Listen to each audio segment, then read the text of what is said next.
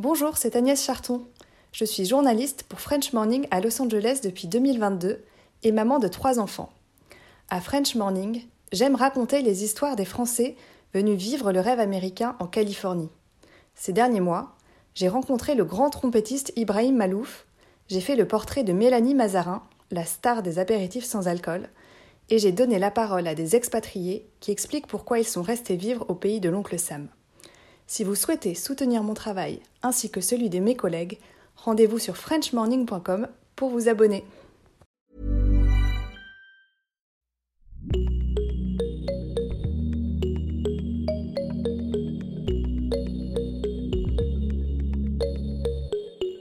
Salut et bienvenue dans Génération Podcast, le podcast de celles et ceux qui en font et qui en écoutent.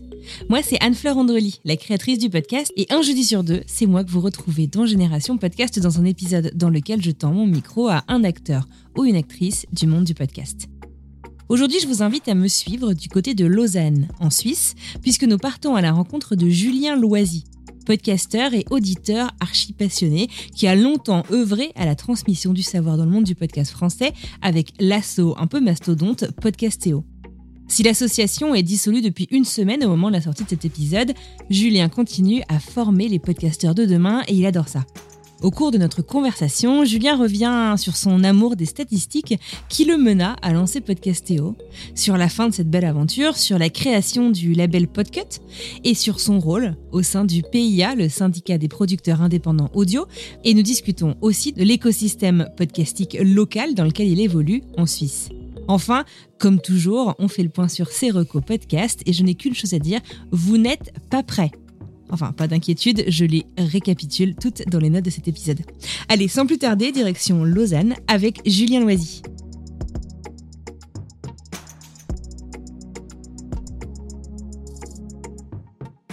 Bonjour Anne-Fleur, je m'appelle Julien, je te parle actuellement depuis Lausanne en Suisse et je fais du podcast depuis 2006 avec une grande interruption.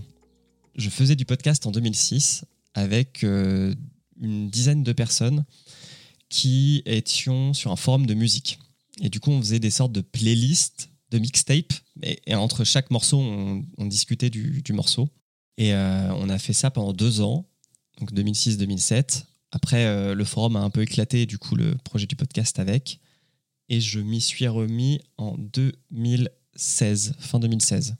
Et comment est-ce que tu y es revenu ? Parce que, alors j'écoutais Studio 404 à l'époque de qualité et je traînais sur leur forum et Souzix m'avait contacté pour participer à un épisode et il m'a fait rentrer dans l'émission et j'en suis jamais sorti. Souzix qui est d'ailleurs un des cofondateurs du label Podcut, c'est ça ? Exactement, un des cofondateurs de Podcut et de Podcastéo.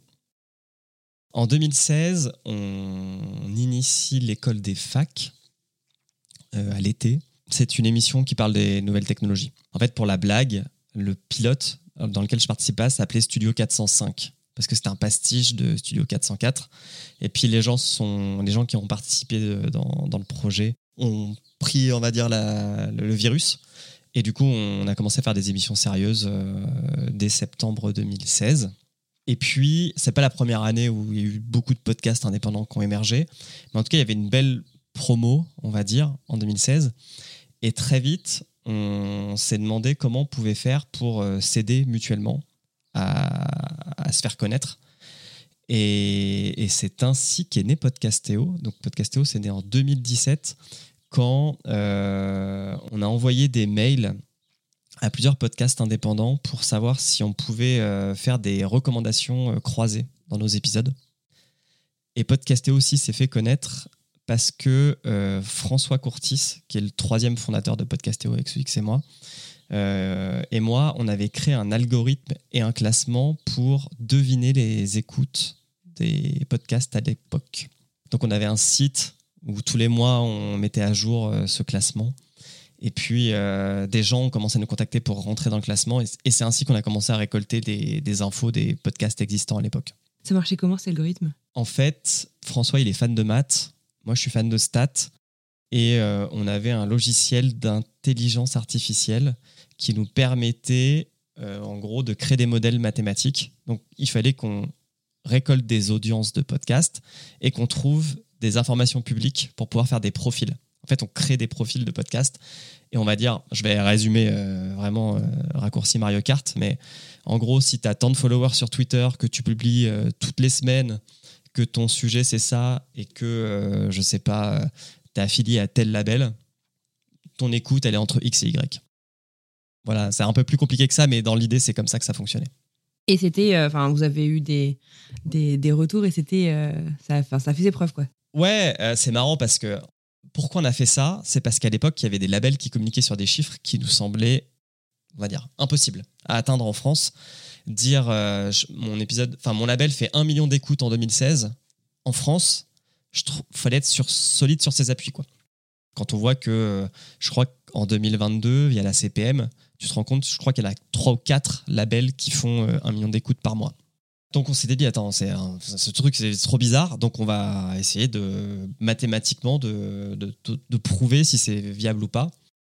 Donc les personnes qui disaient ces chiffres-là disaient non, mais vous êtes totalement dans le faux.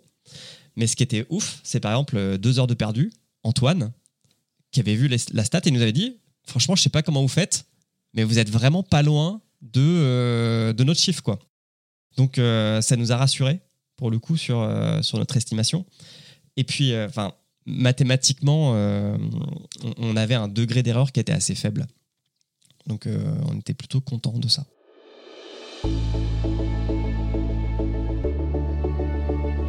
Bon, Podcastéo n'est pas né que pour avoir des statistiques, mais les statistiques, on peut le dire, c'est quand même un truc... comme tu dis, t'es passionné de statistiques. Je me souviens, moi, d'un article que t'as sorti il y a peut-être un an et demi...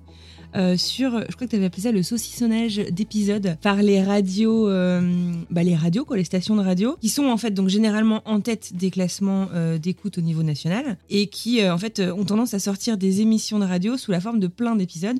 Donc forcément, si on est abonné à cette émission sur notre appli de podcast, notre application va avoir tendance à tout télécharger et donc un peu à biaiser finalement les stats, c'est ça ?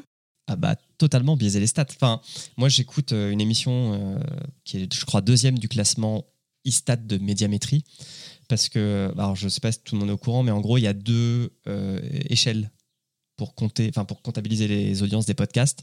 Médiamétrie s'occupe des radios et l'ACPM s'occupe des podcasts indépendants, des podcasts natifs.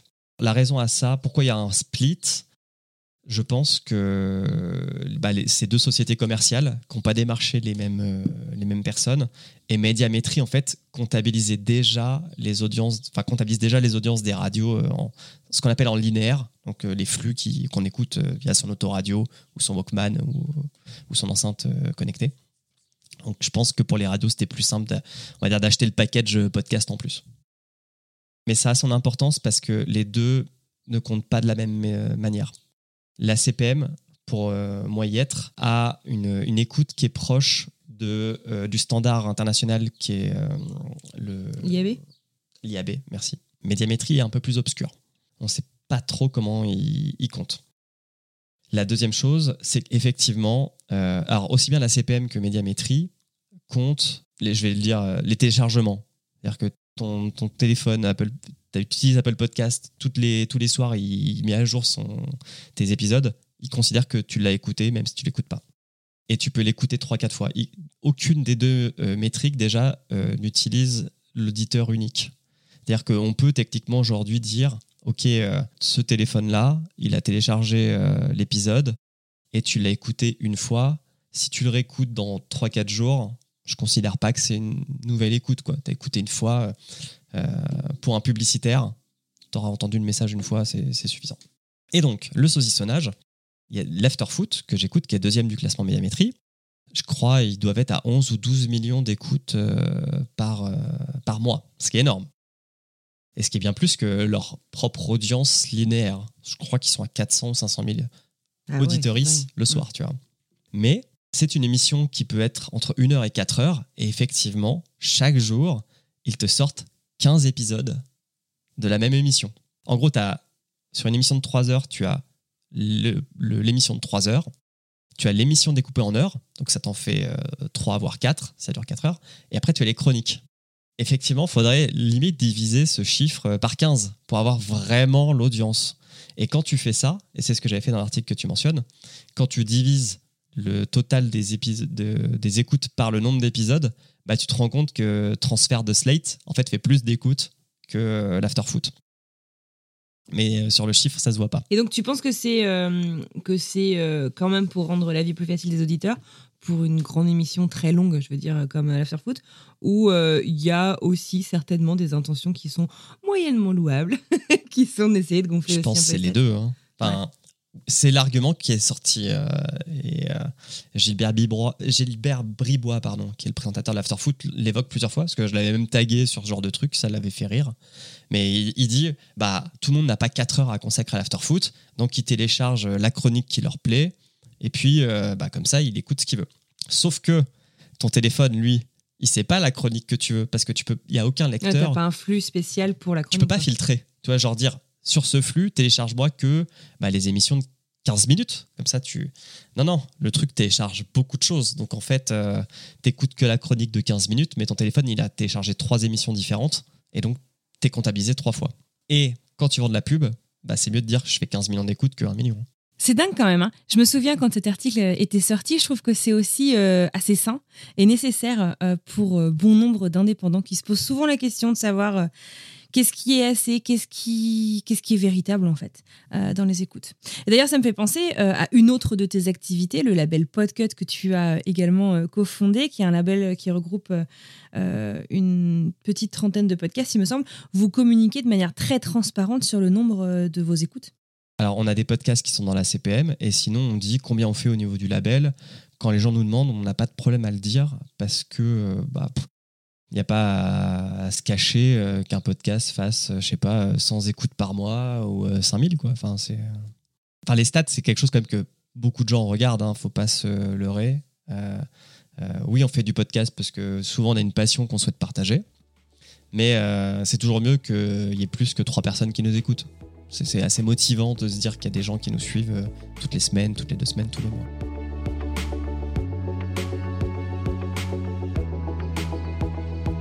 Est-ce que tu peux me parler justement un petit peu plus de Podcastéo ? Donc, initialement, c'est un collectif de podcasteurs, podcasteuses qui cherchent un peu à s'entraider pour avancer, pour se lancer, pour faire connaître son travail. Au final, il s'est passé quand même 5 ans. Comment est-ce que a évolué l'association ?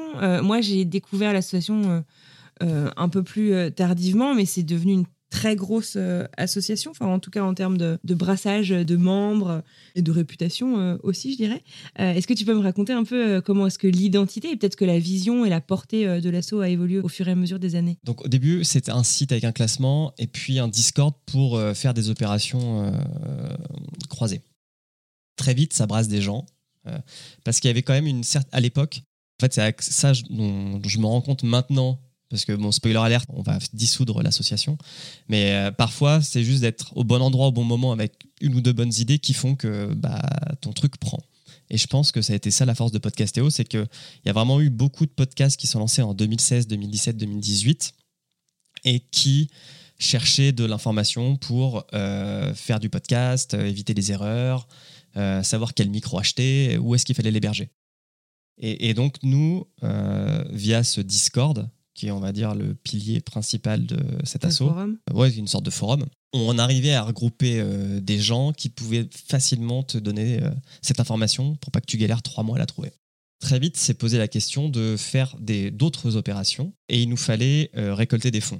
Et donc pour récolter des fonds, il a fallu qu'on crée une association pour pouvoir être d'équerre parce que dès le début, on voulait que les choses soient faites plutôt proprement.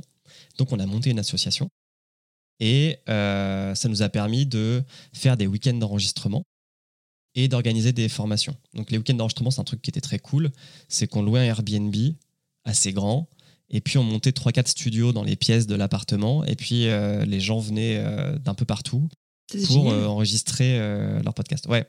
Ouais, non, ça c'est une des meilleures choses qu'on a faites, quoi. Pour le coup, tu rencontrais les gens. Vous ameniez le matériel en plus, oui. Tu retirais un peu les silos, les gens pouvaient se parler, se rencontrer.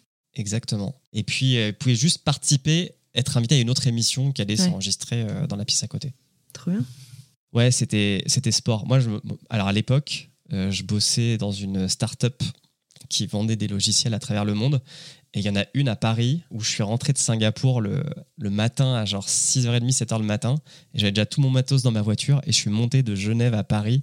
T'arrives totalement d'équerre, mais c'est très drôle. Et oui, je crois que... Alors, on en a fait 2 à Paris, une à Lille. Il y en a une à Paris qu'on a fait. On devait être genre 30-35 dans la maison pour enregistrer des choses, quoi. C'est trop génial. Cool.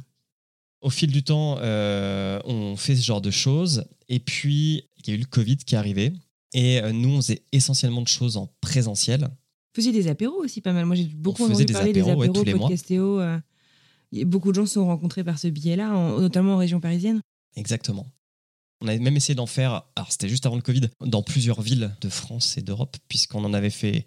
il y a un soir, on a fait Lausanne, Lille et Paris en même temps. On allait aussi participer à des événements. On a fait le Paris Podcast Festival, plusieurs années. Enfin, on a fait toutes les années, en fait, depuis qu'il existe. On a fait le Salon de la radio, une année. Et nous, notre but, ça a toujours été de démocratiser le podcast, dans le sens... t'as pas besoin d'acheter 500 balles de matos pour en faire. Si t'as besoin d'aide, voici où tu peux en trouver.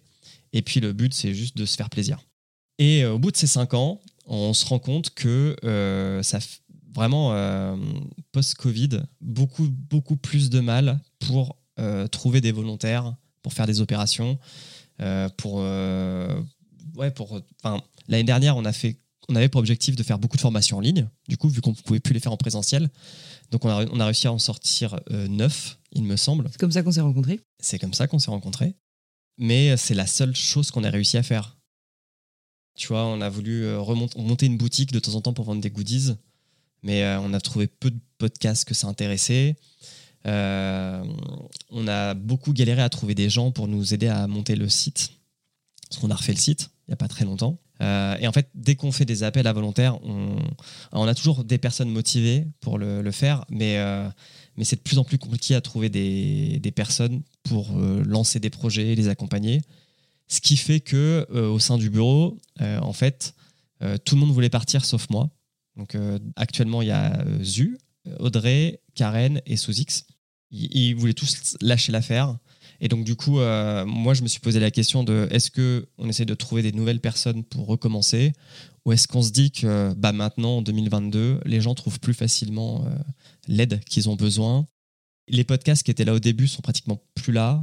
Certains ont continué, mais la plupart ont arrêté de faire du podcast, tu vois.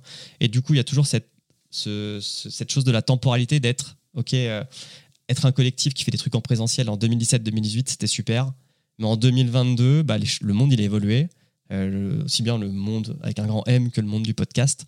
Et peut-être qu'il est temps de faire mourir de sa belle mort Podcastéo, qui pendant 5 ans aura aidé pas mal de gens et c'est cool, quoi. Vous avez, j'imagine que tu as une idée, toi qui es fan de stats, tu le dis toi-même, de combien de podcasts ou de personnes vous avez pu accompagner directement ou non par vos actions au cours des 5 dernières années ? Sur le Discord, je vais aller voir tout de suite, mais on est monté à 500 membres. D'accord. Sachant que ne peut accéder au Discord que des gens qui font du podcast. Donc c'est quand même pas mal. Oui, c'est vrai. Si le podcast n'est pas lancé, les gens sont gentiment redirigés vers le groupe Facebook, c'est ça ? Exactement. Et sur le groupe Facebook, je crois qu'il y a 1800 membres. Donc ça fait quand même pas mal de gens qui ont pu accéder à un petit peu de connaissances sur le podcast, clairement.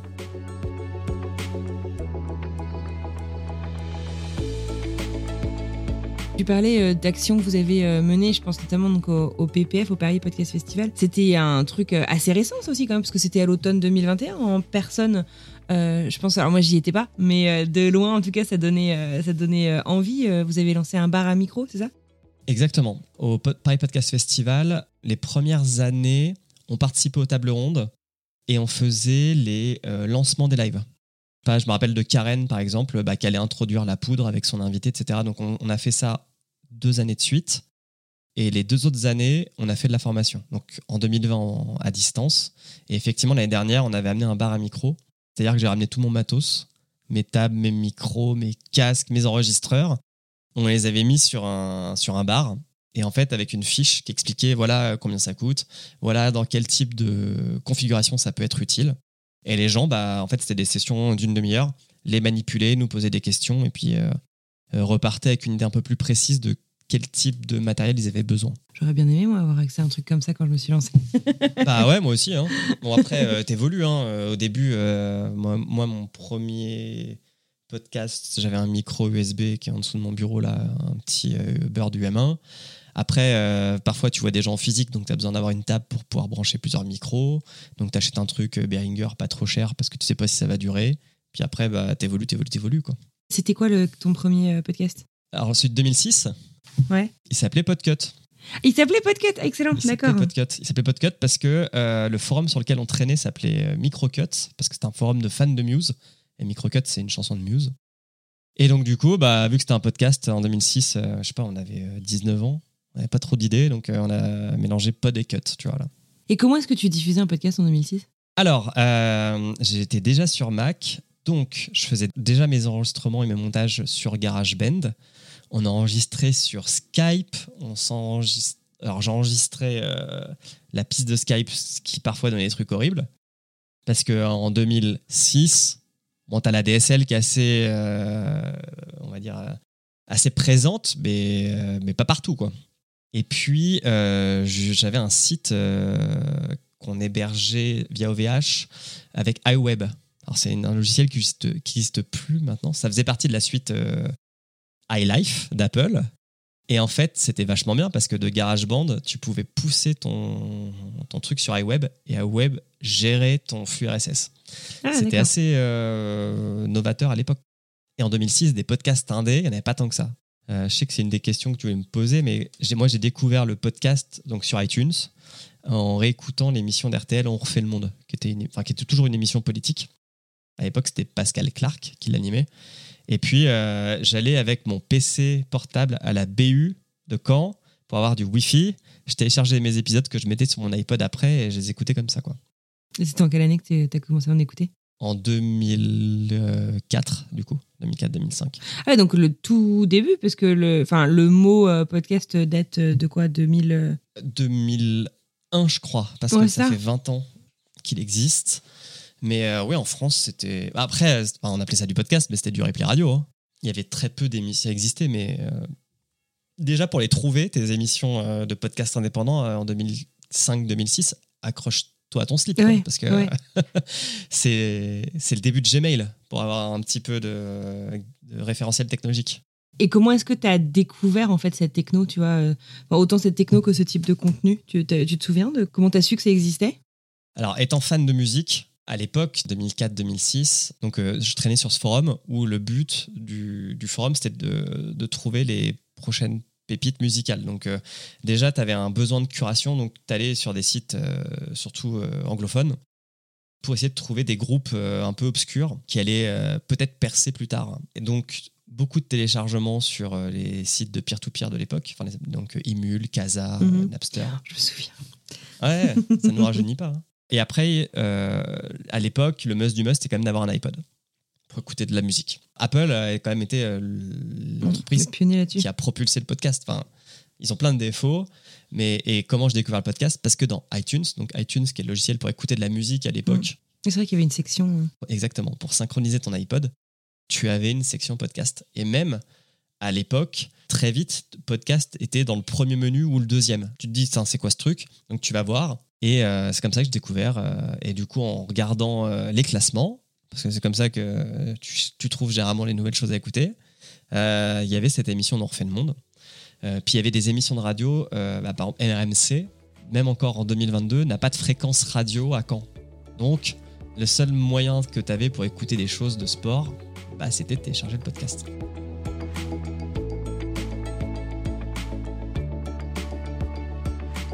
Du coup, un an après la création de Podcastéo à peu près, Podcut, qui était donc un podcast de musique en 2006, est devenu un label de podcast. Comment s'est passée cette... est-ce qu'en fait, c'est une référence à une autre vie pour toi, le nom de Podcut. Comment est-ce que le label a vu le jour? D'où est venue l'idée? Est-ce que c'est en lien avec Podcastéo ou est-ce que c'est aussi le fruit d'une autre volonté? C'est un peu lié parce qu'il y a les mêmes personnes qui sont impliquées dedans. Donc la création de Podcut, c'est Souzix et Fanny Cohen-Moreau qui étaient aussi, enfin, qui sont aussi ou étaient impliqués dans Podcastéo à l'époque. Donc, le label, l'idée, elle vient, c'est que à l'école des facs, on publie de plus en plus, le truc monte un petit peu, et on a d'autres idées de podcast. On commence à lancer comme ça comment dire, au débeauté.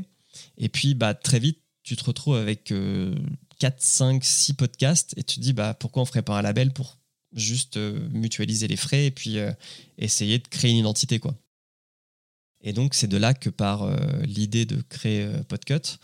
Je me rappelle même plus je crois, les 9 ou 12 premiers qu'on avait. Certains existent toujours, d'autres plus. On fait ça, on voit que ça marche. Donc, du coup, on commence à ouvrir des campagnes de recrutement.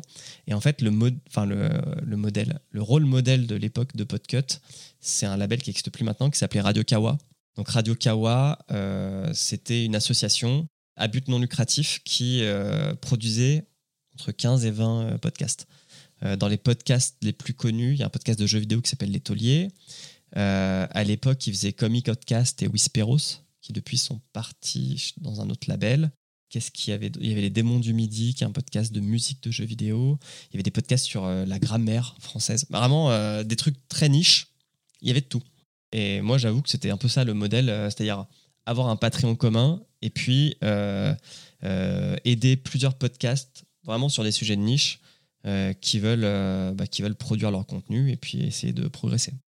Et du coup, tu les aidais comment ? D'un point de vue logistique, d'un point de vue gagner en visibilité, gérer aussi l'administratif. Tu dis, il y a un Patreon, donc c'est une plateforme qui permet aux auditeurs, auditrices de contribuer tous les mois un certain montant pour aider financièrement, parce que faire du podcast, ça prend du temps et c'est cool, mais c'est aussi pas gratuit. La première chose qui est très technique, mais qui aide tout le monde, c'est d'avoir un hébergeur qui fonctionne avec des fonctionnalités assez avancées, etc. Donc nous, on est chez Ocha pour la plupart de nos podcasts chez Podcut. Et on a le niveau or, ou je sais plus comment ça s'appelle maintenant, mais on est au max des fonctionnalités. Du coup, ça, c'est un truc qu'on propose direct, c'est que tu rejoins Podcut. Tout est fait pour que ça migre facilement et tu as accès à toutes les fonctionnalités. Donc ça, c'est déjà bien. Donc ça, c'était la première chose. La deuxième chose sur laquelle on aide, et je pense la moitié des podcasts sont venus chez nous pour ça, c'est parce qu'ils ne voulaient pas être seuls.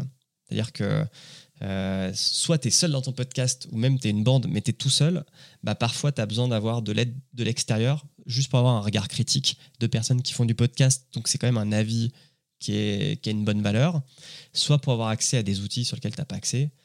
Par exemple, nous, on utilise une bibliothèque de sons qui s'appelle Epidemic Sound et qui nous permet d'utiliser soit des bruitages, si tu fais de la fiction ou que tu veux mettre des effets sonores, soit des lits sonores dans tes émissions.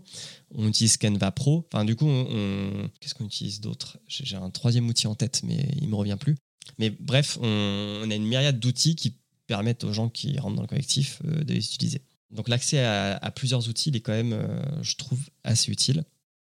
Et le dernier, c'est de pouvoir faire des collabs. Tu vois, tu as accès à un nombre de podcasts, une vingtaine, qui te permet de faire des collabs, soit par des lives, soit par des émissions. Je sais qu'on a fait, donc, entre l'école des facs, podcast Nouvelle Tech, et ILU, podcast Santé, on a fait un épisode cross sur les virus, tu vois. Parce qu'il y a des similitudes entre les virus informatiques et les virus biologiques. Comment ça se soigne, et ça permet une émulation qui est assez intéressante. Parfois, on fait des mois à thème.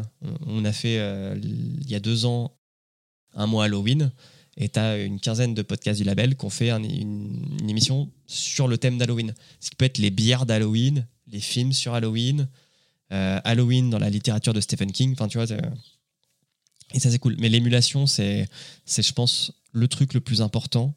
Tu viens pour avoir des outils technologiques, mais l'émulation au sein du label, c'est le truc qui te fait rester, quoi. Donc vous ne vous rémunérez pas ? Ah non, personne ne se rémunère. Mais d'où vient l'argent ? D'où vient vos financements, du coup ? Alors, nos financements, uniquement il y a 3 sources. La première source, c'est le Patreon. Aujourd'hui, on a à peu près $300 qui viennent tous les mois des gens qui nous écoutent. On a un petit peu de monétisation. On a 3 flux qui sont monétisés chez Acast. Donc, c'est Le Roi Steven, La Réponse D et Fraudster. C'est un podcast que je fais tout seul sur la fraude.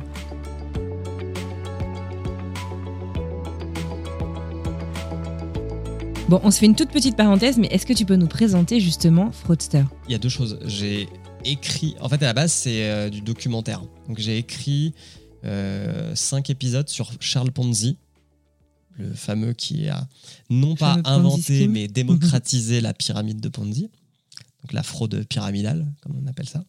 Et en fait, sur ta question du est-ce que tu as le temps de. Comment tu trouves le temps de faire tout ? Bah, parfois, je fais des arbitrages. Et genre, j'ai une saison 2 qui est en écriture depuis 1 an sur Mike Postle, qui est un joueur de poker qui a fait de la fraude en trichant sur des parties en ligne de poker. Sachant que j'avais commencé à écrire, mais je laissais tomber parce qu'il y avait trop de choses sur le sujet, sur Theranos, donc sur Elizabeth Holmes, qui est une femme qui a monté une boîte sur l'analyse de sang révolutionnaire. En fait, ça ne marchait pas. Une affaire qui m'a d'ailleurs complètement fascinée à titre personnel. Je vous avais parlé dans la newsletter de Génération Podcast de Bad Blood, le podcast de l'auteur de l'enquête en question, Monsieur John Carreyrou, qui est un journaliste d'ailleurs. Pour la petite info, franco-américain qui bossait à l'époque pour le Wall Street Journal et que je vous recommande vraiment très sincèrement. Et il a sorti ce livre qui a fait exploser le truc, quoi. Mais donc, je reviens à mes wagons, monétisation et après don personnel. Enfin, clairement, les membres du bureau mettent dans le label pour le faire fonctionner.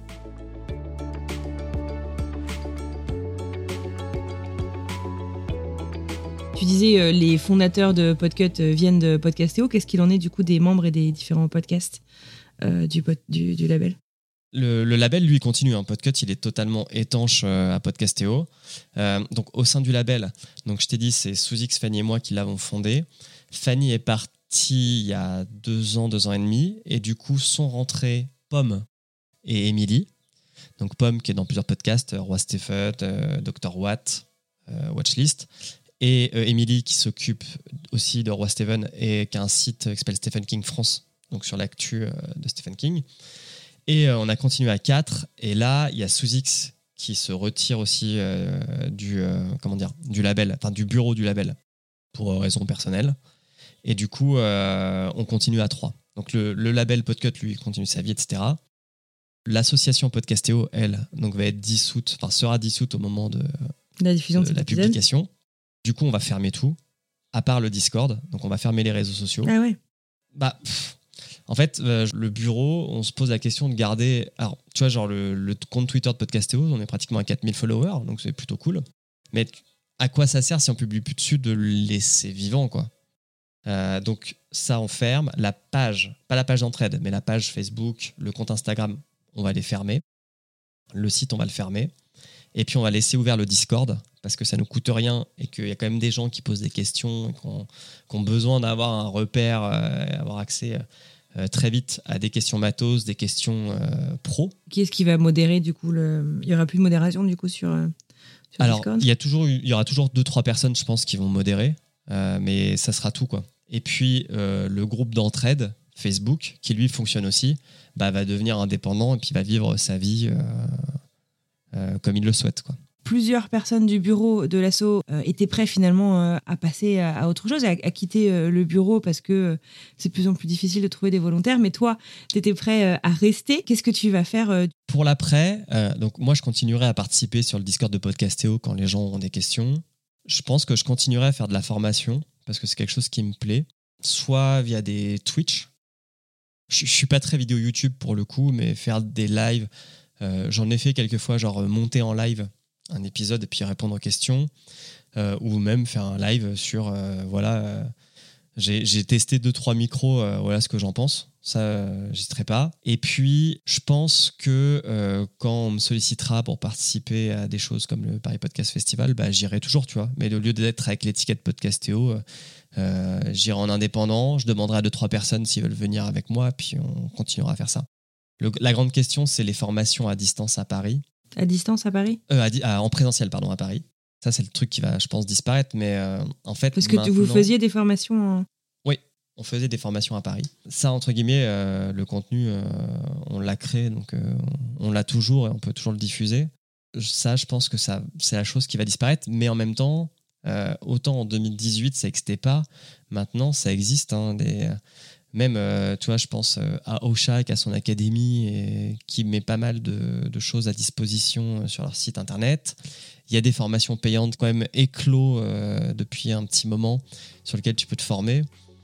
En fait, ça sera plus du « si on me sollicite, j'irai ».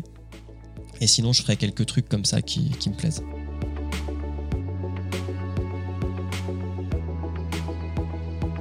Et justement, d'ailleurs, je me demandais, parce que toutes tes activités, t'en as quand même beaucoup qui sont tournées vers le podcast, mais c'est même pas ton métier de tous les jours, si ? Non. Mais tu dors quand, Julien ? Je dors pas beaucoup. Là, ça aide. Mais non, moi, dans la vraie vie, je suis en charge du risque de fraude dans une banque privée genevoise. Oui, donc rien à voir, quoi. Rien à voir. Et puis, on pourrait se dire, est-ce que tu bosses là-dessus pendant tes heures de travail ? Même pas, parce que tout est bloqué au taf. Donc, non. Alors, je pense qu'il y a ça aussi bien chez plusieurs personnes du bureau que chez moi. Tu vois, d'arrêter Podcastéo de manière officielle, ça va me permettre effectivement de libérer un petit peu plus de place pour d'autres choses. Parce que, je fais ma première passion, c'est quand même de faire du podcast. J'aime beaucoup aider les gens à en faire, mais moi, j'aime en faire aussi, quoi. Et c'est vrai que sur la fin, d'être au bureau de Podcastéo, au bureau de Podcut, d'être dans 3-4 podcasts à la fois, plus ton activité principale 8 heures par jour, plus je fais pas mal de sport, plus ta vie de famille. Alors, j'ai pas d'enfant. Et je pense que c'est ma variable d'ajustement pour le moment, quoi. Qui fait que tout arrive à rentrer encore là-dedans. Ouais. Mais en toute honnêteté, tu dors combien d'heures par nuit ? Je dors 5-6 heures. Ah, donc t'es efficace, quoi. En dessous de 5-6 heures, c'est dur, quoi. Mais ouais, alors par contre, je suis un ayatollah de l'organisation. C'est vrai. Ce qui fait péter des câbles à ma femme, parce qu'elle aime bien faire les trucs à la dernière minute, mais si je peux pas anticiper des choses et les prévoir à l'avance, c'est oui, tout fout le camp, quoi. Bah ouais, c'est ça. Ouais, d'accord. Ah, impressionnant.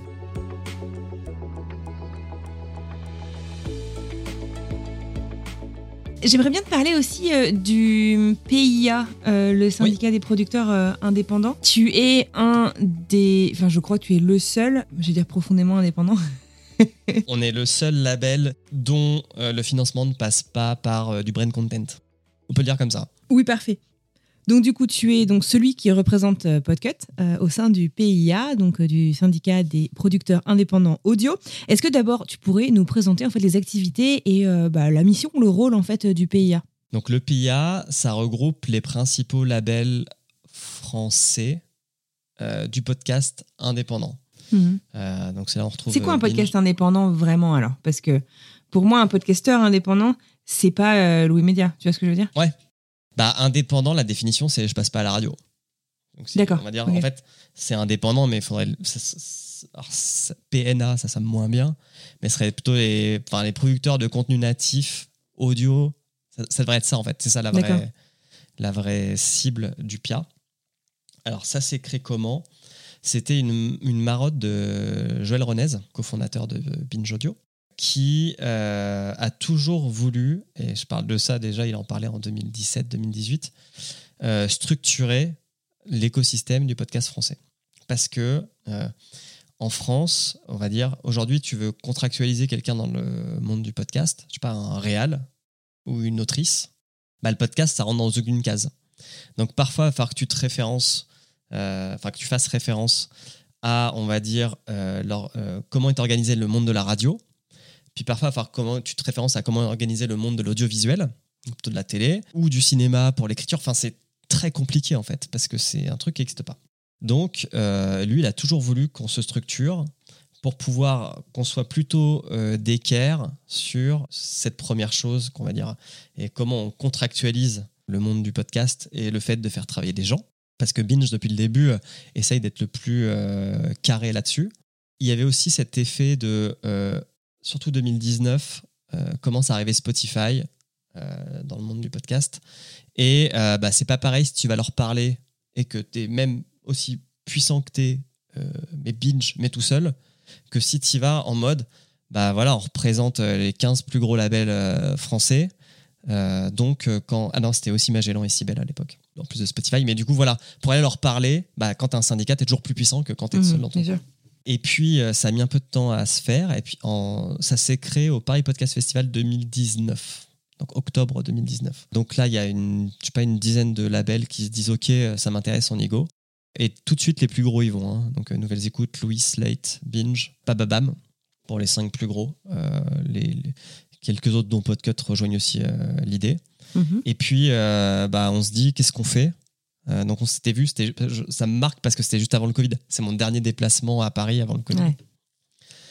On forme le syndicat et puis le but c'est de réfléchir à qu'est-ce qu'on peut faire en tant que syndicat pour promouvoir le podcast, le financer, parce que à l'époque il y a une mission du ministère de la Culture qui a donné lieu à ce qu'on appelle le rapport Urard, du nom de l'inspecteur, qui est 150 pages sur ce qu'on peut faire du monde du podcast, du milieu du podcast en France.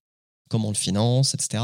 Il y a des vraies questions, tu vois. Est-ce que tu vas aller chercher de l'argent sur la taxe pour la redevance. Comment ça s'appelle ça peut être la redevance. En plus, c'est d'actualité parce que Macron a proposé de la supprimer, comme Zemmour et Le Pen. Ou ça peut être l'écotaxe, je ne sais plus comment elle s'appelle, cette écotaxe privée. En fait, à chaque fois que tu achètes un disque dur, un iPod, etc., tu as une taxe qui est prélevée. Mmh. Et qui va financer des organismes de musique, par exemple. Donc, d'accord. Tu vois, est-ce que tu pourrais prendre une partie de ça ou te greffer à la taxe qui est prise sur les billets de cinéma? Parce qu'en fait, le cinéma se finance grâce aux entrées. Et en fait, tu as une commission qui redistribue à des projets, des fonds pour financer des œuvres. Donc ça, c'est un truc que le PIA veut pousser, tu vois. Parce qu'on sait que le ministère, il peut financer une première année des œuvres, mais après il faut qu'il y ait un fonds de roulement qui fasse que tu trouves de l'argent quelque part. Alors aux dernières nouvelles, si je dis pas de bêtises, je crois que l'idée c'était plutôt d'aller taxer les Spotify, les Apple, les distributeurs, chose pour laquelle ils sont pas trop chauds quoi. Mais voilà.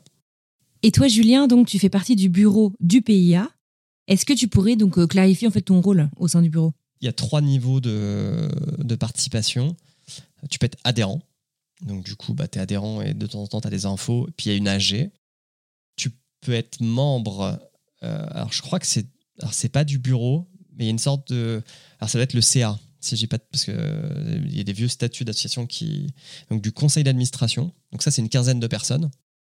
Pour le coup, nous Podcut on est dedans. Et après t'as un bureau donc avec président, secrétaire, trésorier. Et là nous on n'est pas dedans. Donc c'est Joël de Binge, c'est Katia de Louis. Il me semble qu'il y a Christophe de Slate, doit y avoir quelqu'un de Paradiso. Enfin bref, voilà. Et voilà comment c'est organisé. Et après, le conseil d'administration a des commissions. Je ne sais pas si tu allais aborder le sujet, mais il y a eu un article de Mediapart il y a 6 mois, pas sur le PIA, mais ça a impacté le PIA puisque tous les labels qui ont été mentionnés dans cet article faisaient partie du PIA. Justement, j'allais te poser la question puisque le PIA vient de dévoiler une charte, mais je te laisse expliquer tout ça. Il y a une réunion un peu d'urgence. Les labels qui étaient impactés par cette enquête étaient au courant parce qu'ils ont eu un droit de réponse, donc ils ont été contactés par Mediapart, etc. Mais tu as d'autres membres qui sont un peu tombés de leur chaise. Qu'est-ce qui se passe? Donc l'article est sorti en 2021 et relatait surtout des faits qui s'étaient passés en 2018-2019. Donc on va dire même avant la création du PIA. De cet article, en fait, est une grande discussion qui s'est dit ce qui a été relaté dans cet article ne peut plus avoir lieu. En gros, il y avait des questions sur le management avec des gens poussés au burn-out. Il y avait des questions de paiement, des gens qui n'étaient pas payés alors qu'on leur avait promis d'être payés. Enfin, des comportements à bannir, quoi. Donc, le PIA s'est réuni. Il y a une commission qui a été nommée pour éditer une charte des bonnes pratiques qui a été publiée le 9 mars. Et du coup, qui dit tous les membres du PIA s'engagent à pas pousser les gens burn-out. Enfin, pour moi, c'est la charte du bon sens. Hein. Mais oui, le podcast n'échappe pas malheureusement à une culture parfois un petit peu, je dirais, trop agressive de management. Et parce que c'est un milieu qui est très tendu dans le sens, les labels qui engagent, parfois, je crois que Binge, c'est entre 10 et 15 salariés. C'est des flux tendus pour parfois boucler les fins de mois. Donc, ça met une pression que t'as pas, surtout quand t'as aucune aide, parce qu'il faut rappeler qu'aujourd'hui le podcast n'a aucune aide, hein. Enfin, l'État n'aide en rien la production sonore, donc ça peut amener à ce genre de choses, il faut clairement l'éviter. Et concrètement, à part des bonnes pratiques, tu vois, on peut avoir tous des bonnes intentions, mais tomber finalement dans des biais qui font que, voilà, je sais pas, il y a la pression, il y a comment est-ce qu'on va payer les gens, il y a, voilà. Concrètement, j'imagine que, voilà, ces commissions et tout ont essayé de mettre des garde-fous en place. Exact. Bah, alors, en tout cas, oui. Si demain, tu as un autre article qui sort et qui relate des faits postérieurs à la signature de la charte, j'en sais rien, hein, là, c'est mon avis perso, mais je pense que ce membre du syndicat serait exclu du syndicat. Il y a une chose aussi qui a été... parce qu'il y a eu une grande discussion pendant le PIA qui était est-ce qu'on fait une déclaration du syndicat ou pas ? Et une discussion autour de la table. Ce qui a été décidé, c'est plutôt non. Les labels concernés répondent s'ils veulent. C'est eux qui. En fait, le PIA n'était pas attaqué, tu vois. C'était ces labels-là qui ont été attaqués. Donc eux gèrent comme ils veulent de répondre. Et nous, on ne fait pas rien parce que c'est quand même grave ce qui a été décrit. Donc on met en place cette charte et on s'assurera que tout le monde la respecte. Et si les gens ne la respectent pas, ils seront exclus. Je pense que c'est comme ça que ça va se passer.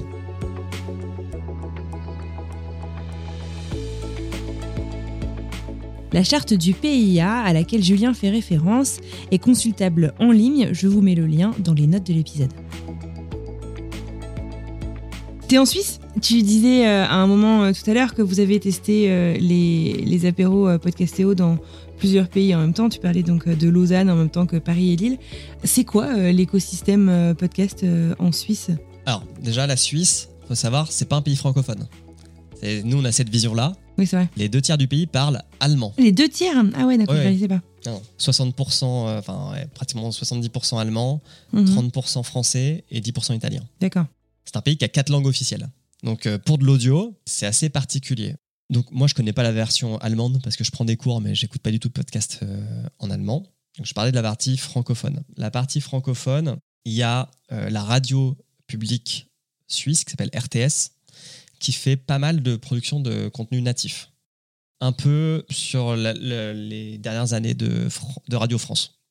Enfin, une radio comme France Culture, par exemple, fait beaucoup de podcasts natifs. RTS un peu fait des appels à projets tous les ans pour produire 12-15 podcasts natifs et les financer, quoi.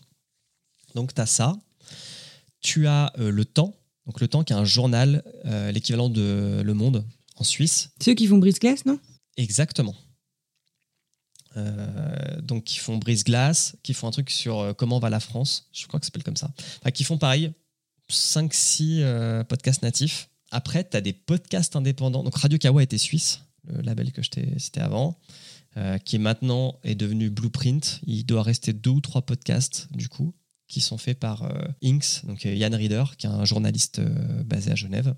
Tu as un podcast très vieux qui s'appelle Podcast Science, qui était basé en Suisse à l'époque avec des chercheurs, parce qu'il y a un très très bon niveau universitaire en Suisse aussi. Et puis j'ai vu passer 1 ou 2 labels indépendants qui ont sorti de terre il y a 1 ou 2 ans. Alors j'ai oublié leur prénom et j'ai oublié leur podcast, mais il y avait un podcast sur la calvitie. Et ça m'avait fait rire de faire un podcast sur la calvitie. Et des podcasts sur tout. Et des podcasts sur tout. Mais à part ça, c'est assez... C'est pas un usage qui est très très répandu pour le coup. Quand je regarde le top iTunes suisse, je vois essentiellement des choses allemandes faites en Allemagne et très très peu de pratiquement aucun podcast natif français. Ah ouais, d'accord. Par les couilles sur la table, transfert, enfin les blockbusters quoi. Mais sinon très très peu. La Suisse, c'est le pays en Europe qui utilise le plus le train. Donc tu vois, tu pourrais te dire ils écoutent du podcast dans le train, mais c'est pas un truc qui est beaucoup mis en avant en fait, à part par Le Temps. J'ai jamais trop réfléchi à la question, mais je dirais que la population suisse a un accès à la culture, au débat de société, enfin on va dire au sujet qui marche vraiment dans le podcast beaucoup plus facilement par la télé, la radio que ce que t'as en France. Tu vois, si tu veux parler de, je sais pas, de féminisme, de sujets de société, tu en trouves à la télé et des débats sains et constructifs parce que c'est la culture suisse. Alors qu'en France, t'en as pas quoi. D'émissions de télé qui parlent de ce sujet, t'en as pas. J'essaie de trouver, de réfléchir vraiment à la volée des sujets qui marchent. Le sport, alors, c'est pas un pays de foot, ça, c'est un pays plutôt... Bah, toi, t'es au Canada, hein. Non, t'es pas au Canada, t'es à la frontière avec le Canada, t'es aux US, t'es à Boston. Mais c'est un pays de hockey, t'as beaucoup de podcasts de hockey pour le coup. Mais ça fait pas d'écoute, parce que c'est vraiment un truc qui intéresse que la Suisse et des pays qui parlent pas français. Donc non, je saurais pas t'expliquer pourquoi ça prend pas plus que ça. Et quand je regarde les jeunes dans les transports en public, en commun, c'est surtout du Twitch que je vois et du TikTok. C'est pas du podcast. Avant de passer à tes recos podcast, je ne peux m'empêcher de me poser la question. T'as pensé à te reconvertir, à ne faire que du podcast, ou pour toi c'est important que ça reste un hobby finalement, très chronophage mais un hobby quand même? J'ai eu des opportunités pour rejoindre le monde du podcast et même de me poser la question à un moment d'être indépendant. Et encore une fois, c'était une question de temporalité, c'est-à-dire que j'ai commencé le podcast à une époque où je bossais à la Société Générale en France. Je voyageais énormément parce que je couvrais surtout Europe de l'Est, Russie et Afrique. Donc, je n'étais pas chez moi un jour sur deux sur l'année, en moyenne. Beaucoup. Ce qui, pour une vie de famille et pour tes hobbies, a un impact assez conséquent. Même si j'emmenais mon micro, j'enregistrais en République tchèque ou au Sénégal des épisodes de podcast avec des connexions parfois très compliquées. Et en fait, je voulais changer de taf pour avoir un truc un peu plus posé. Et en projet de vie de couple, on voulait partir à l'étranger avec ma femme. Et j'aurais pu, si j'étais dans une autre optique, c'est-à-dire rester à Paris, je pense, faire une rupture conventionnelle et puis essayer de monter quelque chose de vraiment professionnel. Je sais pas si j'y serais arrivé, déjà. Et puis, en fait, j'ai eu une opportunité d'aller vivre en Suisse et qui, d'un point de vue financier, faisait doubler mon salaire. Donc, un truc qui est difficilement refusable. Et j'ai plutôt pris l'optique de dire, bah, je vais gagner très, très bien ma vie pour pouvoir financer autant que je veux mes passions dont le podcast fait partie. Et en fait, ça a été ça plutôt qui a été le déclic. Après, quand ça a vraiment bien marché en 2018-2019, le podcast, que des choses se sont montées, etc., on m'a proposé de rejoindre plusieurs choses. À un moment, j'ai failli parce que mon job en Suisse se passait pas très bien. Mais en fait, je préfère que ça reste une passion dans le sens... alors même si c'est jamais arrivé que je ne fasse pas de podcast pendant plus d'un mois, mais tu vois, si j'ai pas envie d'en faire pendant 1 ou 2 mois et que ça reste une passion, je peux. Tu dois rien à personne, quoi. Ouais.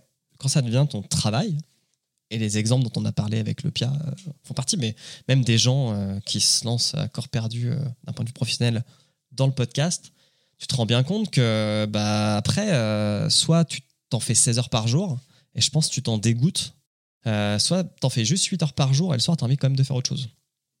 Je sais pas, toi, c'est devenu ton activité principale. Mmh. Mais du coup, au-delà de ça, est-ce que tu en écoutes encore toujours autant? Est-ce que tu as envie d'en faire à côté, mais pas d'un point de vue professionnel, tu vois? Bah, en faire, oui, j'ai toujours 60 000 idées par semaine, après lesquelles, du coup, tu arrives à trouver le temps, l'énergie pour les développer. Bah oui, je suis forcément peut-être un peu moins entreprenante qu'avant. Et j'en écoute encore pas mal. Non, j'en écoute encore pas mal. Ok. Mais oui, je vois ce que tu veux dire. C'est clair qu'il y a des moments où tu as envie de rien écouter. Ouais. Je sais que j'en avais discuté avec Mathilde Mélin, donc qui est chroniqueuse podcast chez Slate. Et elle est hyper contente, pendant ses vacances, d'écouter que de la musique pendant 2 semaines. Parce que elle n'écoute que ça. Elle écoute entre 8 et 10 heures de podcast par jour. Donc... j'admire ces gens qui, comme toi, qui prennent le pas de passer du côté du monde professionnel. Moi, il y a aussi, je pense, enfin, je l'évoquais, mais je ne pourrais jamais gagner ce que je gagne en travaillant dans une banque privée genevoise dans un podcast. En tout cas, pas en Europe. Ouais, en tout cas, pas en Europe. Et ça serait marrant. Je pense que ce que je gagne aujourd'hui, il n'y a pas 100 podcasteurs aux US qui le gagnent, quoi. Donc, tu vois, de là à ce que ça arrive en Europe, il y a un peu de marge. Il y a un peu de marge, exactement.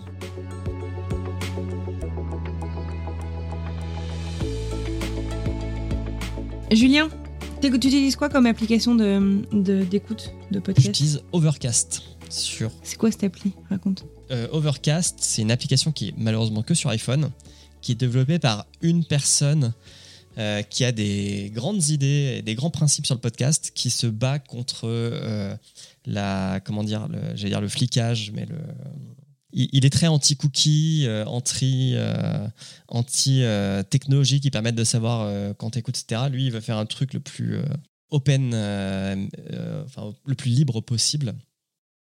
C'est une appli qui est très bien. Elle coûte 3 ou 4 $3 ou $4 par an pour le soutenir, sachant qu'il y a une version gratuite, avec un petit bandeau en bas, et qui, est, d'un point de vue fonctionnel, permet de faire des choses assez poussées. Parce qu'au début, j'utilisais Apple Podcast, mais très vite, il y a des limitations qui m'ont fait criser. Donc lui est très bien, Overcast. J'essaye de temps en temps parce que tous les mois, tu as des nouvelles applis qui sortent. Je les essaye. Moi, la seule chose qui me manque sur Overcast, et qui existe, je crois que c'est sur Pocket Cast, ça serait de pouvoir synchroniser mes écoutes entre mon téléphone et un ordinateur, par exemple. Et ça, je peux pas le faire. Donc, je utilise que mes AirPods et mon téléphone pour écouter du podcast. Mais ça fait le taf. Et je utilise ça depuis 3 ou 4 ans. Donc, j'en suis très satisfait. Est-ce que tu écoutes des podcasts tout au long de la journée, ou est-ce que tu as des habitudes, des rendez-vous dans la journée à pas manquer en termes d'écoute ? Alors, j'ai une playlist que j'appelle course, parce que je fais pas mal de courses à pied dans la journée. Donc là, je mets plutôt mes épisodes soit préférés, enfin mes podcasts préférés, ou des épisodes longs. Quand tu vas courir 5 heures, c'est bien de ne pas enchaîner des trucs de 5 minutes, parce que c'est un peu... c'est pas le bon moment pour écouter ça. J'écoute dans ma voiture, quand je bouge, donc les transports en commun ou la voiture.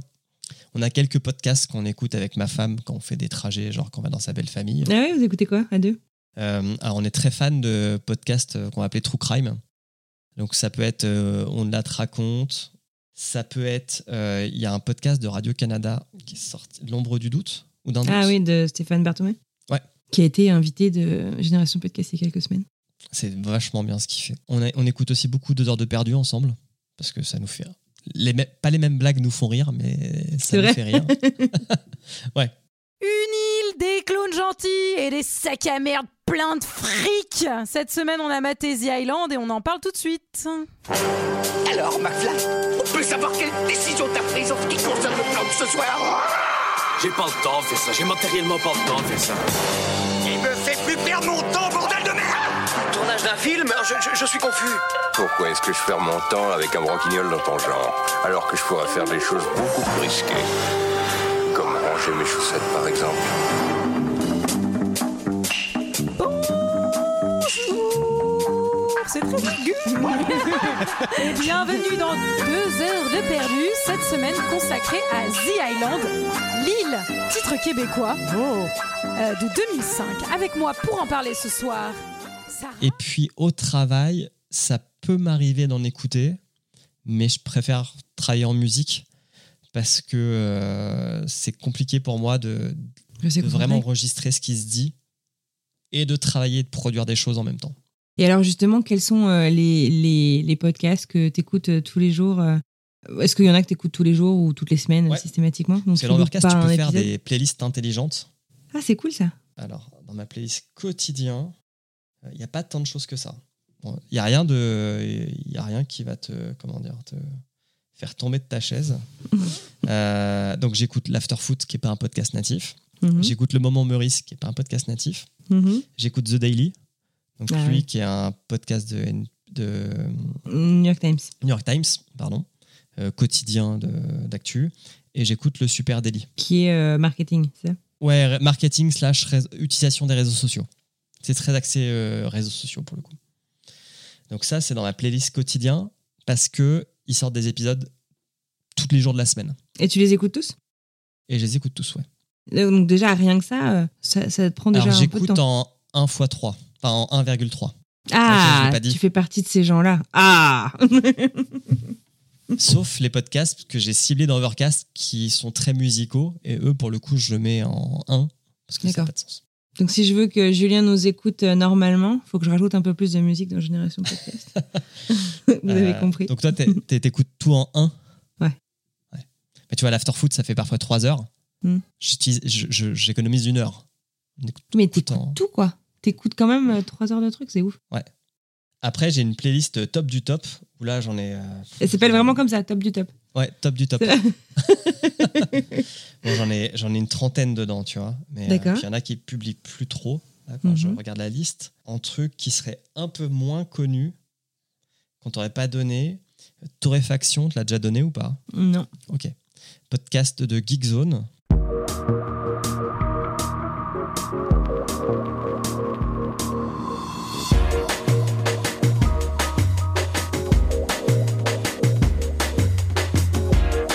Bonjour Geekzone et bienvenue dans ce 209e épisode de Torréfaction. On se retrouve comme toutes les semaines le jeudi soir pour les abonnés Patreon et le vendredi matin pour les gens normaux pour faire le tour de l'actu, actu tech, gaming, app culture, et c'est un rendez-vous que je vous propose avec mon ami Caféine. Bonjour Caf. Oui, bonjour monsieur le host Faskill, comment ça va? Tu as retrouvé ta voix d'antan. T'as vu, hein, c'est beau. Je suis pas sorti, je suis plus malade, tout va bien. On est sur des bases solides. Je vois pas très bien mon écran parce que j'ai une petite migraine ophtalmique pour évidemment faire en sorte de... qui est un label franco-belge, sur de l'actu technologique, sort toutes les semaines. Toujours en techno, parce que de par ma passion et mon métier, j'ai besoin aussi de pas mal en écouter, une émission de radio de Suisse qui s'appelle Point Barre, sur Couleur 3, qui est une des radios de la RTS. Pareil, toutes les semaines là-dessus.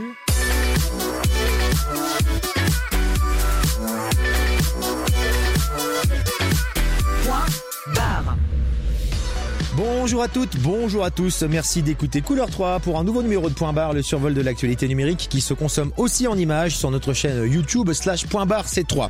Cette semaine, rien de particulier au sommaire, avec Mika on ira en forêt pour apprendre à envoyer un tweet avec deux cailloux.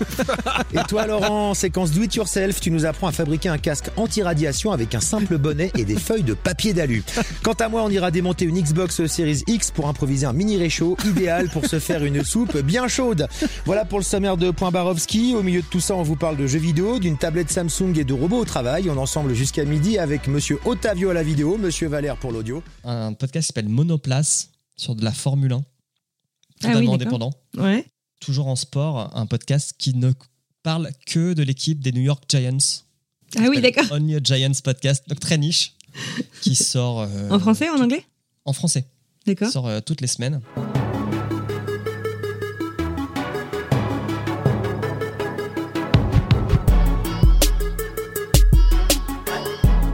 Bonjour à tous, bienvenue sur Only Giants podcast numéro 54. On est toujours à l'intersaison et il va se passer pas mal de choses. On va en parler, on va parler Free Agency aujourd'hui. Moi c'est Plaque, je suis avec Thiergo. Comment vas-tu Thiergo? Bah écoute, ça va. J'ai découvert ce week-end que Poutine était un fan des Philadelphia Eagles, puisque apparemment il a décidé de déclencher une guerre thermonucléaire pour ne pas voir les Giants gagner un nouveau Super Bowl. Je trouve ça assez minable quand même, je dois dire. Je sais que je me suis, pendant une seconde, j'ai dit ah bon, il est vraiment fan des Eagles. Un de mes chouchous, c'est Guerre de Business. Donc lui, on a déjà dû t'en parler. Très très bien. Alors du coup, j'écoute la version française plutôt que l'anglaise, mais c'est très bien. Six and Daz, un podcast sur le rap américain qui retrace la carrière d'un artiste américain. C'est hyper éclectique hein, dans tes écoutes. Bah ouais, enfin pour moi c'est quand même une des forces du podcast, c'est comme tu l'as dit, un podcast sur tout quoi. Donc puis c'est souvent des gens très calés que t'entends pas ailleurs quoi. Kumité, alors lui c'est un peu endormi en ce moment, qui a un podcast sur les films de Jean-Claude Van Damme. 1h35 pour voir Van Damme 10 minutes. Bah c'est Karate Tiger, quelle 10 minutes, tu te rends pas compte. Ok, ça fait partie de sa filmo, tu m'as fait voir ce film, mais je suis... T'as pas l'air bien. Hein. Bah non, j'ai ça, pas l'air bien. C'était naze, cette espèce de petit de mini Bruce Lee blanc là, qui fait que tournoyer pendant tout le film. Moi je voulais voir Jean-Claude. Ça veut dire que t'as pas accroché à l'histoire d'un jeune gamin qui va s'entraîner pour se dépasser et devenir le meilleur en art martial? Ok, c'est vrai que ça me rappelle quelqu'un. Est-ce que ça te rappellerait pas Jean-Claude par hasard? Un petit peu, j'avoue. Mais moi je veux voir Jean-Claude Van Damme, je veux plus que 10 minutes. Tu veux voir des films de Jean-Claude Van Damme? Eh ben on va en voir des films de Jean-Claude. Allez. Vous êtes là pour le comité, je suis sûre. Le comité? C'est quoi le comité? Soyez les bienvenus, guerriers du monde entier. Jean-Claude Van Damme, c'est lui, karatéka, culturiste, boxeur, adepte du full contact. Il est devenu plus fort que Schwarzenegger, Chuck Norris ou Sylvester Stallone.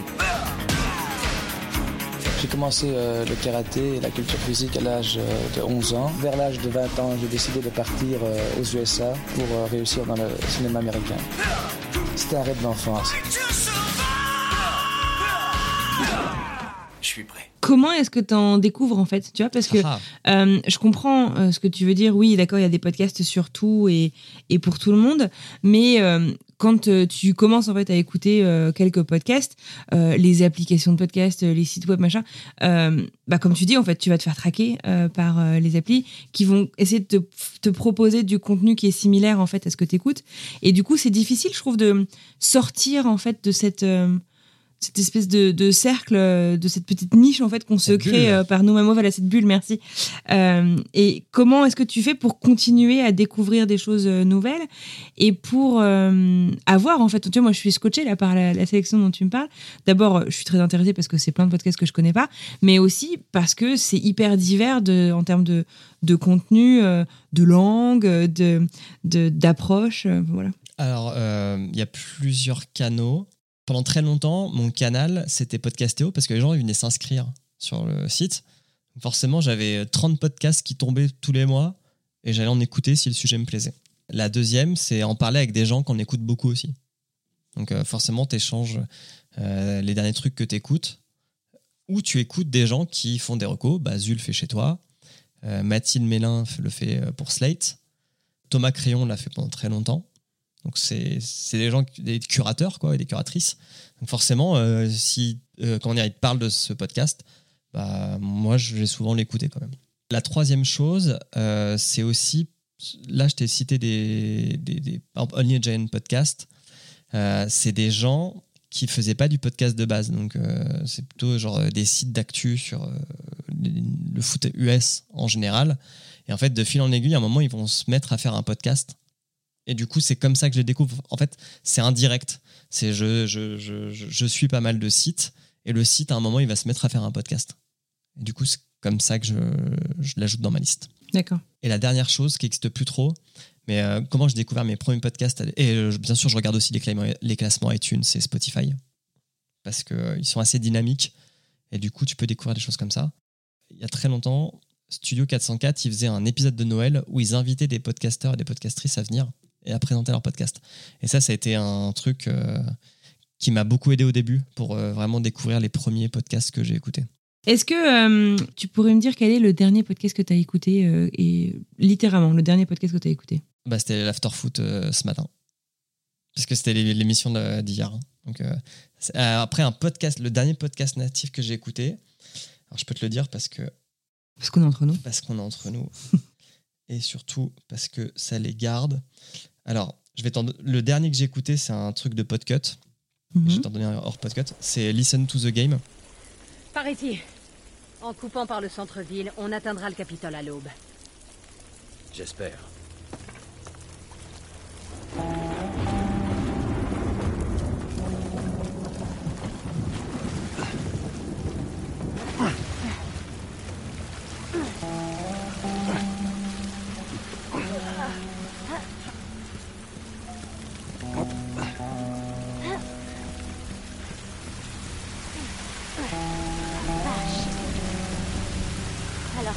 Les immeubles ressemblent de près.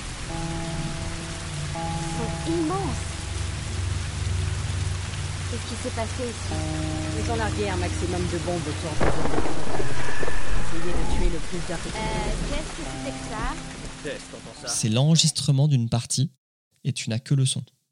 Donc c'est plutôt sur des jeux assez narratifs. En ce moment, c'est sur The Last of Us. Je ne sais pas si tu connais ce jeu. Non. En gros, dans le monde, il y a une épidémie mondiale et une guerre. C'est très d'actualité. Et du coup, 20 ans après le début de cette épidémie et cette guerre, tu suis quelqu'un qui doit... Ah, on en a pour 20 ans? Ouais, non, j'espère pas. Puis surtout pas dans le monde de The Last of Us. Ouais. Puisqu'en gros, le monde vit que dans des zones de quarantaine et le reste, c'est désinfecté. Parce que les gens se transforment un peu en zombies, quoi. Ah, sympa, ok. Ouais. Et donc, le but, c'est que tu joues un mec qui va devoir faire sortir une fille d'une zone de quarantaine. Ça commence comme ça. Et c'est vachement bien. Donc, voilà. Mais j'avais écouté, mais je me demande si c'est pas vous qui en avait parlé de ce podcast. Et sinon, le dernier podcast non Podcut et non replay radio que j'ai écouté, c'est attends que je le retrouve.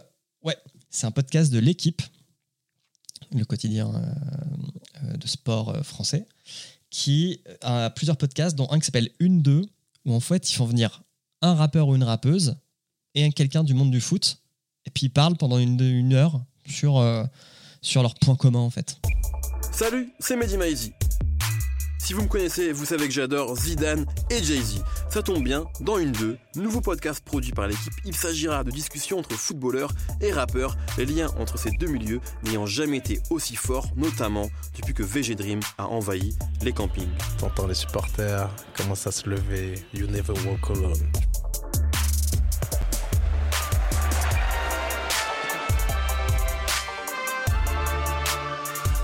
Ça pouvait me donner l'envie d'arrêter. Donc déjà, ça m'a permis de savoir en fait pourquoi je fais cette musique-là. C'était sûrement pas pour l'oseille parce que du coup, j'en gagnais pas beaucoup. Qu'est-ce qui se passe dans ta tête quand on te dit tu vas être capitaine du Paris Saint-Germain ? Et au fait, j'ai l'impression que les champions du monde 2018 ressemblent à leur musique, ressemblent à leur culture. Je me suis toujours dit le jour où je réussissais dans le football, j'allais redonner. Bonne écoute à toutes et à tous. Est-ce que tu te souviens, je sais pas, au cours des derniers mois, quel a été le podcast que tu as écouté et que tu as le plus recommandé autour de toi ? Genre, il faut absolument que tu écoutes ça, le truc que tu as envoyé, je sais pas, toute ta famille sur WhatsApp. Alors, L'ombre du doute. Quelle saison, tu te souviens ou... La 1 et la 3. D'accord. Donc, les enfants, c'est la 3 et la 1, c'est Marie-Paul, c'est ça ? Exactement. Ouais. Qui sont, c'est l'inconnu de la rivière ou du lac, je sais plus quoi. Mais, qui sont assez... assez dur quoi, émotionnel, surtout la 3 parce que la 3 ça parle de disparition d'enfants et de parents qui espèrent retrouver leurs enfants un jour. Elle est assez dure émotionnellement quoi, celle-là. Ouais, ça c'est le dernier. Et puis Guerre de Business, je le recommande aussi pas mal parce que je trouve que c'est ce qui se fait de mieux en termes de podcast traduit.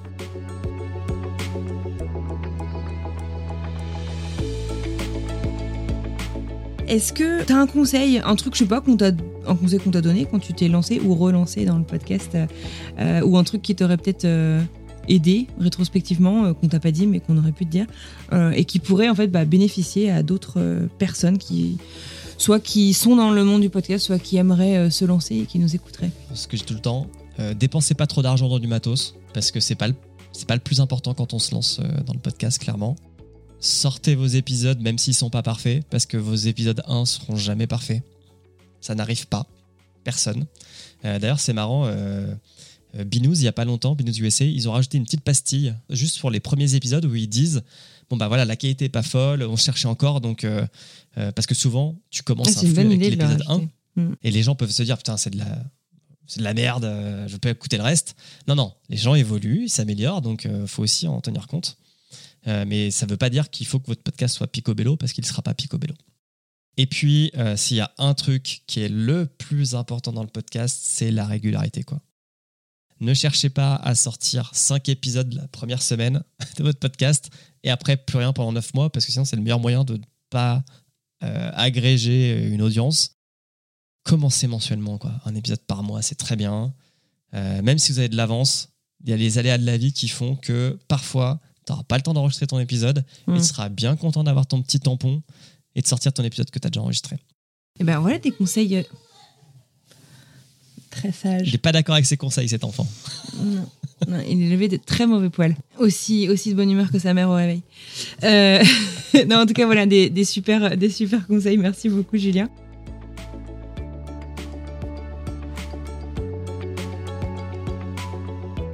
On arrive sur la fin de l'épisode. Julien, est-ce que tu as un petit mot de fin ? Juste, si vous aimez des podcasts, dites-leur et parlez-en autour de vous parce qu'on n'est jamais avare de reconnaissance, pas de la reconnaissance du ventre, mais quand on fait quelque chose et que ça plaît, franchement, dites-le. Et pas forcément en laissant un avis 5 étoiles sur iTunes, quoi. Allez sur les réseaux, dites « j'ai écouté ça, c'était cool ». Franchement, c'est ultra gratifiant, quoi.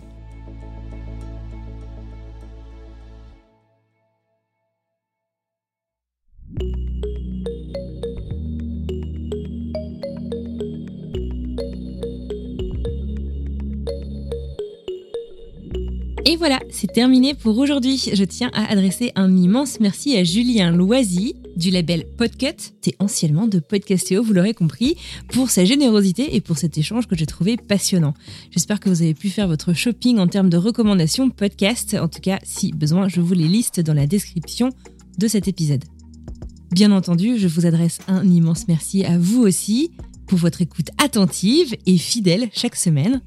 Et comme l'a dit Julien, en guise d'excellente conclusion, je ne peux pas dire autrement, si ça vous a plu, parlez-en autour de vous et venez nous le dire. Ça nous fera énormément plaisir, ça nous encourage à continuer.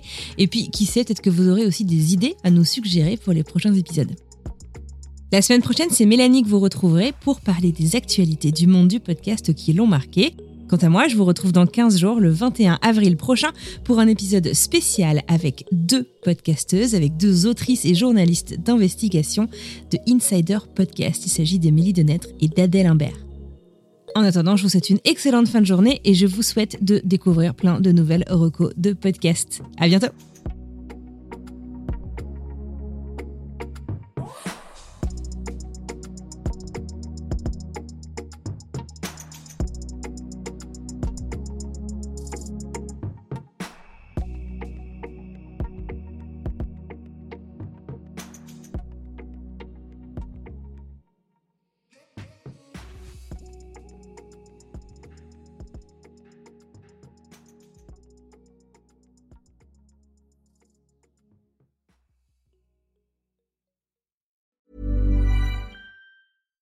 Bonjour, c'est Emmanuel Saint-Martin.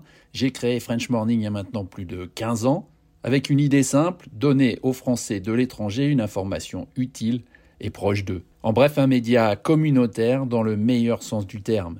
Plus d'une vingtaine de journalistes participent à cette mission et partagent notre motto, être sérieux sans se prendre au sérieux. Alors si vous voulez les soutenir dans leur travail, rendez-vous sur frenchmorning.com pour vous abonner. Nous n'existons que pour et par nos lecteurs.